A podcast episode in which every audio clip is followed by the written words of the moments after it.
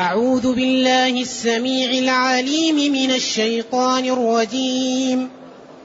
بسم الله الرحمن الرحيم. قالت لهم رسلهم إن نحن إلا بشر مثلكم ولكن الله يمن على من يمن, يمن ولكن الله يمن على من يشاء من عباده. وما كان لنا أن نأتيكم بسلطان إلا بإذن الله. وعلى الله فليتوكل المؤمنون. وما لنا ألا نتوكل على الله وقد هدانا سبلنا ولنصبرن على ما آذيتمونا وعلى الله فليتوكل المتوكلون وقال الذين كفروا لرسلهم لنخرجنكم من أرضنا أو لتعودن في ملتنا. فأوحى إليهم ربهم لنهلكن الظالمين. ولنسكننكم في الأرض. ولنسكننكم الأرض. ولنسكننكم الأرض من بعدهم. ذلك لمن خاف مقامي وخاف وعيد. واستفتحوا وخاب كل جبار عنيد. من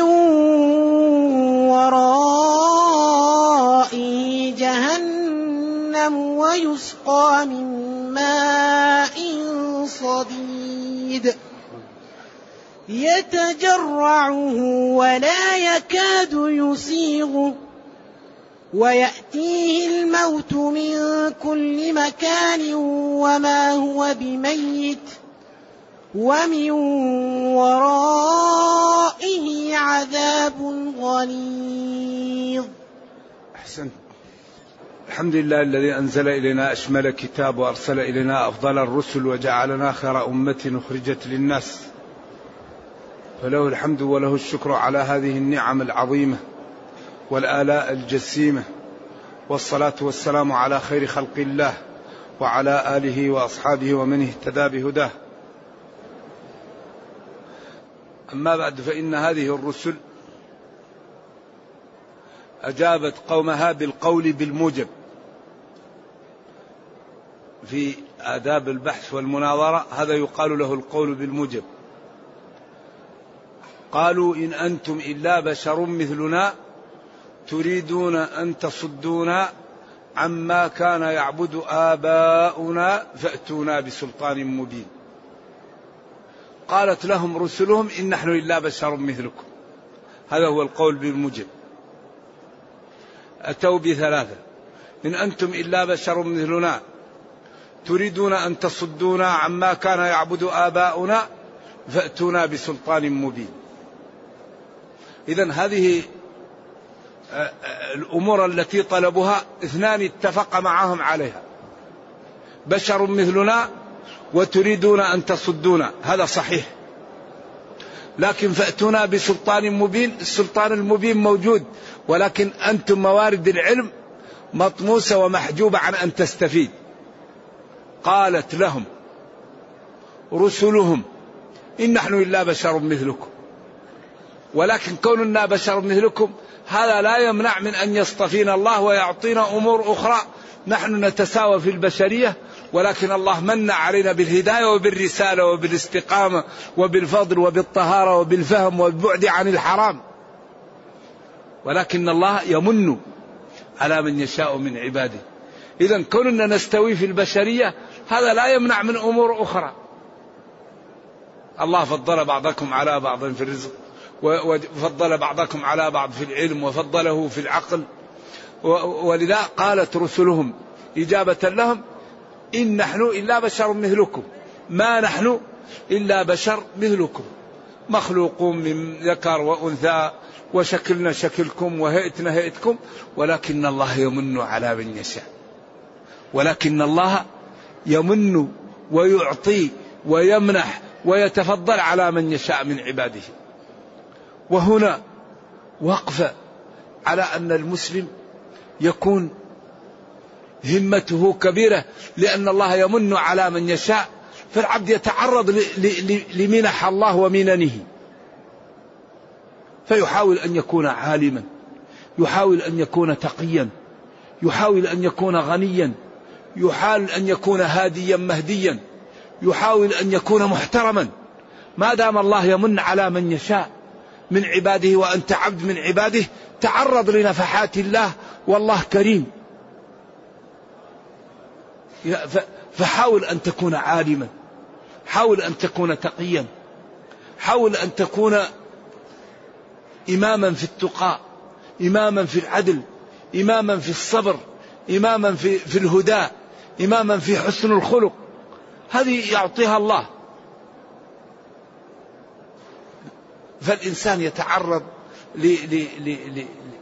للخير ويقوم بالأسباب وربنا لا يضيع أجر من أحسن عملا.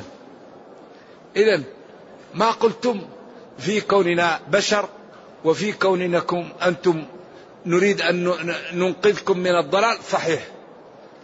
أما كوننا لم نأتيكم بسلطان مبين كذب أتيناكم بسلطان مبين. وأكبر سلطان هو هذا القرآن. ما فيه سلطان ولا حجة ولا برهان أقوى ولا أوضح ولا أنبل ولا أنصف من القرآن. ولذلك أول شيء في القرآن الفاتحة فيها ملخص فيها القرآن كله. الفاتحة فيها موضوعات القرآن السبعة. التوحيد والنبوات والميعاد والأحكام والوعد والوعيد والقصص. ثم قال ألف لام ميم كل هذا ذلك الكتاب هو ما ذكر في الفاتحة. وذكر المسلمين وجزاءهم وذكر الكافرين وجزاءهم وذكر المنافقين وأوصافهم وجزاءهم. ونادى الجميع وأتى بلا إله إلا الله محمد رسول الله مفرقة بأدلتها عن طريق لا يسمعها عاقل إلا قال آمنت بالله. لما بين أوصاف البشر مسلم وأوصافه وجزاؤه وكافر وأوصافه وجزاؤه ومنافق وأوصافه وجزاؤه نادى الجميع يا أيها الناس يا مسلمون يا كفار يا منافقون. وأتى بأول أمر في المصحف اعبدوا ربكم. وأحدث تساؤل ضمني وذكر أمور البراهين الدالة على قدرة الله. وجاء بأول نهي في المصحف وهذان الإنشاءان هما معنى لا إله إلا الله مفرقة بأدلتها. معنى لا إله إلا الله مفرقة بأدلتها. اعبدوا ربكم فلا تجعلوا لله أندادا. فحظ الإثبات منها اعبدوا ربكم وحظ النفي منها فلا تجعلوا لله أندادا.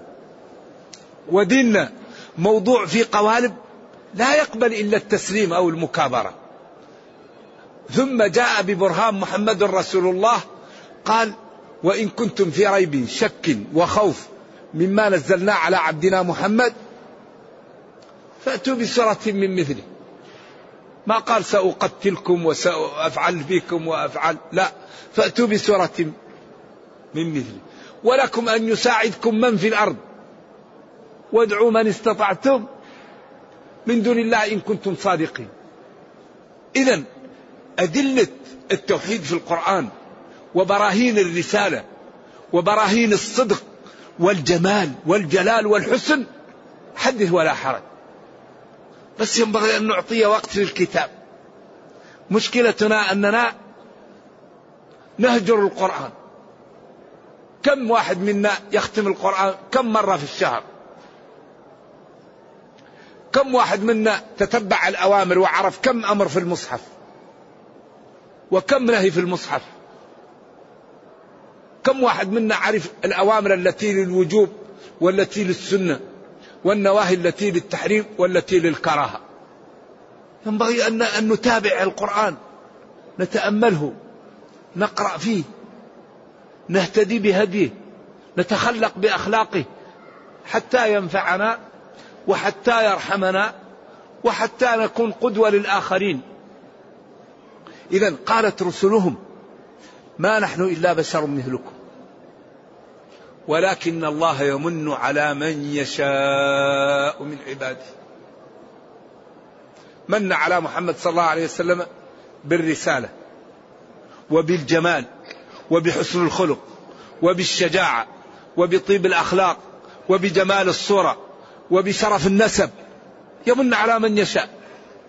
ولذلك قال له ربه وإنك لعلى خلق عظيم. من عليه بحسن الخلق؟ من عليه بالشجاعة؟ من عليه بالكرم من عليه بالتغاضي من عليه بالحلم من عليه بالزهد.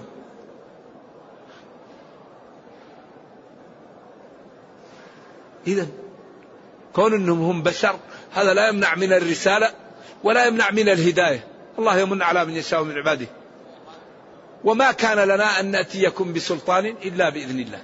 أما ما قلتم أننا نأتيكم بسلطان ونأتيكم بحجة. نحن لا نملك. نحن رسل من عند الله مبلغون. ما أمرنا به ربنا نقله. وما لم يأتنا لا طريق لنا. وما كان وليس لنا ولا يصح لنا أن نأتيكم ببرهان ولا حجة إلا بإذن الله وإرادته وأمره لنا.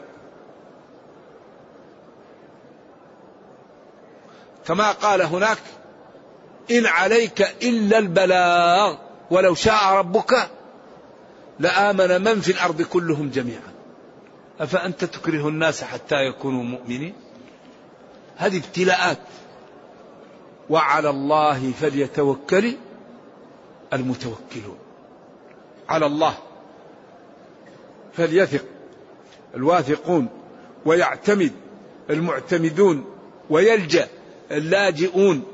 بعد القيام بالأسباب. لأن التوكل من غير أسباب تواكل.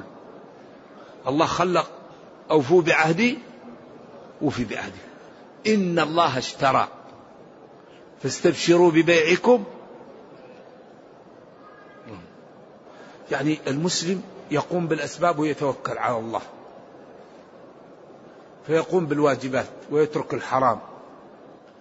وما يريده يسأله لله ويلتجئ إلى الله فالله يحميه ويهديه وينصره ويدفع عنه ولذلك إذا قام المسلم بما يستطيع وقال حسبنا الله ونعم الوكيل وقال إنا لله وإنا إليه راجعون هذا ينقلب بإيش؟ بنعمة من الله وفضل. لما اجتمعوا له قال حسبنا الله ونعم الوكيل. إبراهيم لما ألقي في النار قال حسبنا الله ونعم الوكيل. لذلك الذين قالوا إيش؟ قالوا إنا لله وإنا إليه راجعون أولئك قالوا حسبنا الله ونعم الوكيل فانقلبوا بنعمة من الله وفضل لم يمسسهم سوء إذا من يتوكل على الله يحفظه فهو إيش حسبه كافي التوكل لا علاقة له بالأسباب التوكل شيء في القلب. في واحد يقول متوكل وهو غير متوكل وفي واحد يقوم بالأسباب وهو متوكل. يعلم أن هذا السبب لا يضر ولا ينفع وإنما نحن مأمور بالأسباب. ولذلك لما قالوا قال اعقلها وتوكل وقال اعملوا فكل ميسر اعملوا فكل ميسر لما خلق له. إذا لابد أن نجتهد ونتوكل على الله. وما لنا ألا نتوكل على الله. وما الذي يمنعنا من أن نتوكل على الله ونثق به ونجعل أمورنا عليه ونعتمد على أنه هو الذي يعطي ويمنع. وقد هدانا سبلنا. وقد وفقنا وأرشدنا إلى طريقنا الطيبة الصالحة. التي تدخلنا بإذنه الجنة وتبعدنا عن النار وعن الضلال وعن الكفر وعن الخذلان. ثم قالت هذه الرسل والله لنصبرن على ما أذيتمونا. لنصبرن. اللام والنون كله مؤكدات. على ما آذيتمونا. ضرب وقتل وأذية وشتم وإهانة. وطرد عن الأوطان. لذلك الجنة غالية. ما هو معقول واحد يدخل الجنة وما تعب؟ ما يمكن. اللي يريد الجنة يبذل. لابد نبذل. الجنة تحتاج إيش؟ إلى غراس الاستغفار والذكر والعمل والبعد عن الحرام والبعد عن الشهوة والبعد عن يعني الأمور اللي مشبوهة. ولذلك لا بد من الامتحان. ولنبلونكم حتى نعلم مجاهد منكم والصابرين ونبلو أخباركم. لتبلون. ألف لام ميم. أحسب الناس أن يتركوا أن يقولوا آمنا وهم لا يفتنون. ولقد فتنا الذين من قبلهم. أحيانا الفتنة تكون بالمال تكون بالجاه تكون بالصحة والقوة بالذكاء. وأحيانا الإنسان يفتن بالضعف والمرض والفقر. ولذلك قال تعالى ونبلوكم بالشر والخير ابتلاء. لذلك إنسان وجد مال وجاه لا يظن هذا للقرب من الله أو مرض أو فقر لا هذه ابتلاءات. يبتلي بهذا وهذا. فيبتلي ليرفع الدرجات ويبتلي لإيش؟ ليمحو السيئات. وينعم ليرى هل العبد يشكر أو يكفر. وقد هدانا وفقنا سبلنا طريقنا التي هي طريق الرشاد. بعدين قال وعلى الله فليتوكل المتوكلون. كرر هذا. الذي يريد أن يتوكل والذي يريد أن يثق بشيء والذي يريد أن يعتمد على شيء على الله. لما لا لأنه هو الحي الذي لا يموت. وتوكل على الحي الذي لا يموت. غير الله إذا توكلت عليه قد يموت فتقع في ورطة. أما الله الدائم الذي لا تأخذه سنة ولا نوم سواء منكم من أسر القول ومن جهر به. ومن هو مستخف بالليل وسارب بالنهار. كل واحد منا عنده حفظة. كل واحد منا يأتيه رزقه. كل واحد منا يكلأ. قل من يكلأكم بالليل والنهار؟ هو يكلأكم الرحمن يحفظكم.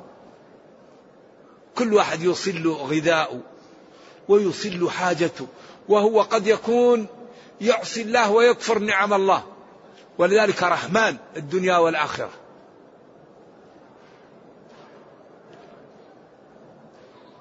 وعلى الله فليتوكل المتوكلون. وقال الذين كفروا. لما قالوا لهم هذا قال الذين كفروا لرسلهم. الكفار دائما ما يستحوا. قالت الجماعة الكافرة لرسلهم لنخرجنكم من أرضنا. والله لنخرجنكم من أرضنا أو لتعودن في ملتنا. أو هذه للعلماء فيها قولان. قول إنها بمعنى إلا. وقول إنها على بابها. إنها أو على بابها. أنهم خيروهم. والله لنخرجنكم من أرضنا إلا أن تعودوا إلى ملتنا. أو لنخرجنكم من أرضنا أو لتعودن إن اخترتم نخرجكم وإن اخترتم تعودوا في ملتنا تكون أو على بابها. للتخيير. مخيرين بين الخروج أو الإعادة في الملة. هذه مشكلة. ولذلك هؤلاء الكفار كثرة. والمسلمون قلة. دائما المسلمون قلة. والكفار كثير. ولذلك قال تعالى وما أكثر الناس ولو حرصت بمؤمنين. وقال وإن تطع أكثر من في الأرض يضلك عن سبيل الله.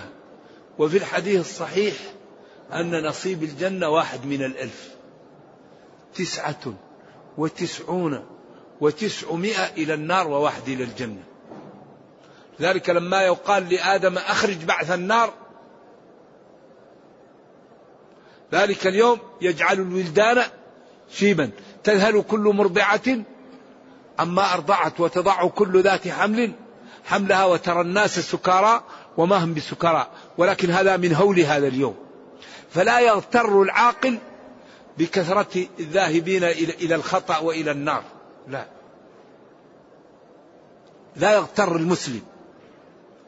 إذا قالت الكفار للرسل وأتباعهم لنخرجنكم من أرضنا أو لتعودن في ملتنا. ولكن الله تعالى ينصر رسله وينصر أتباعه. قالوا في القيامة وقالوا إن استقاموا وقالوا بالحجة لأننا نرى الكفار أحيانا يعني أقوى من المسلمين. فلذلك قوله إنا لننصر رسلنا والذين آمنوا في الحياة الدنيا ويوم يقوم الأشهاد قالوا ننصرهم بالحجة أو ننصرهم إن استقاموا. ولم يش ولم يخالفوا. كما قال للمسلمين يوم أحد قل هو من عندي أنفسكم. أو أو بالبيان. الإسلام يعلو بالحجة والبيان. أو يوم القيامة على الأقوال الموجودة. فأوحى إليهم ربهم. فأنزل الله على الرسل لنهلكن الظالمين. لنهلكن الظالمين. ولنسكننكم الأرض من بعدهم. الله أكبر. لنهلكن الظالمين. الكافرون الجائرون هؤلاء يهلكهم الله. و ويسكن المتقين بلدهم محلهم. لنهلكن الظالمين ولنسكننكم الأرض من بعدهم.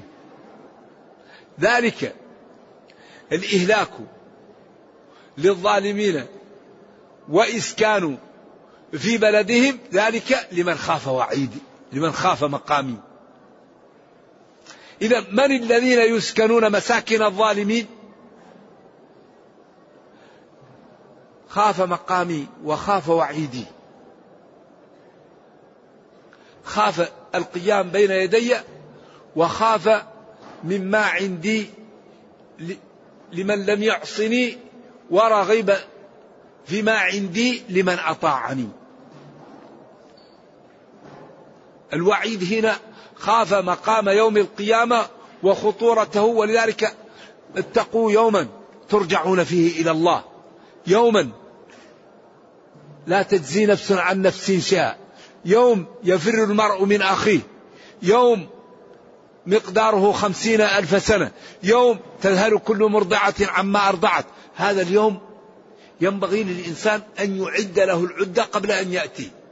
إذا إهلاك الظالمين وإسكان من بعدهم يسكن بعدهم من خاف مقامي وخاف وعيدي. واستفتحوا كلهم استفتح قال المسلمون اللهم انصرنا. وقال الكفار اللهم إن كانوا على الحق فأهلكنا. ولذلك قالوا اللهم إن كان هذا هو الحق من عندك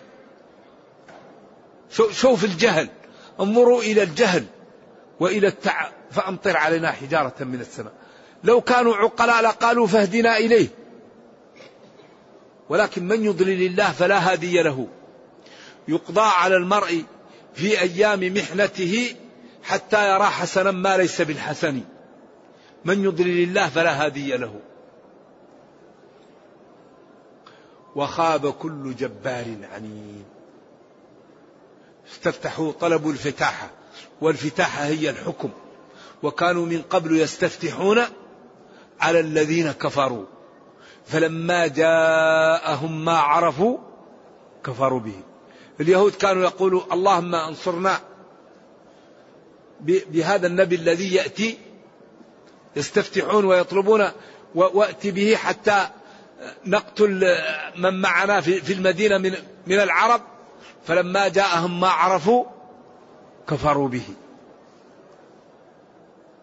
هذو كانوا يقولون اللهم إن كان على الحق فأهلكنا وهؤلاء يقولوا اللهم إنا نسألك إيش؟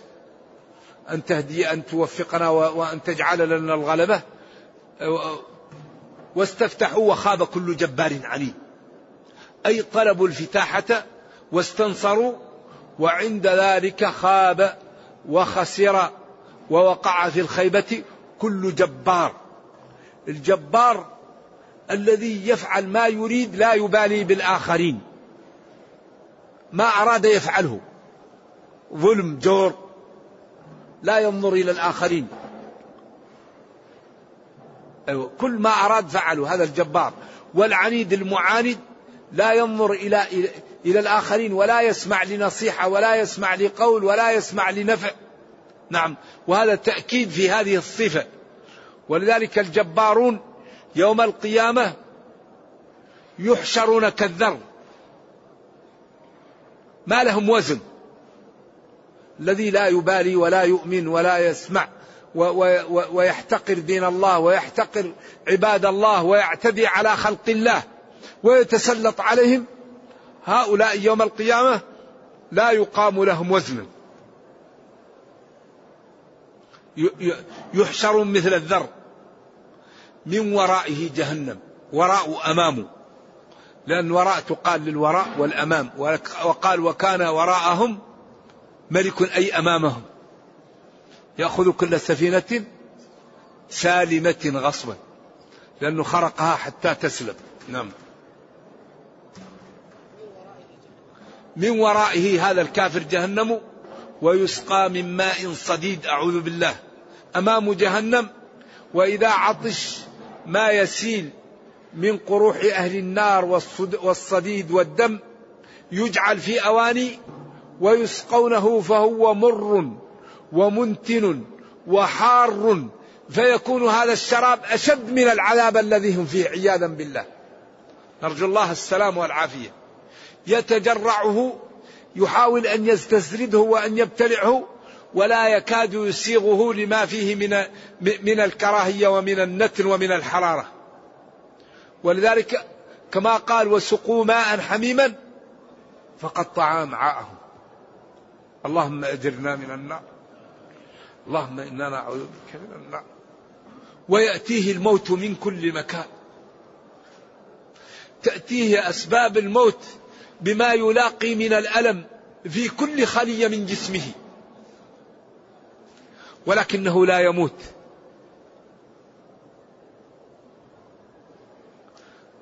يعني تأتيه أسباب المنية الآلام التي تقع للمنية تأتيه من كل جهة وفي كل وقت ولكنه لا يموت. وبعد ذلك يقدم على عذاب غليظ لا نهاية له والحقيقة أن هذا يجعل المسلم يجتهد لأن لا يكون من أهل النار. لأن أكبر بلية أن يموت الإنسان على غير الإسلام. هذه هي الخسارة الكبيرة التي لا خسارة وراءها. فلذلك ينبغي للإنسان أن يكثر من الطاعة والاستغفار وينشط في أعمال الخير ولا يسخر من الدين ولا يسخر من المسلمين ولا يبطر ولا يعمل الأسباب التي تسبب الخذلان. ويسأل الله العافية ويقوم بالأسباب لأن الحقيقة هذا البيان هذه الأمور تجعل المسلم يخاف من النار.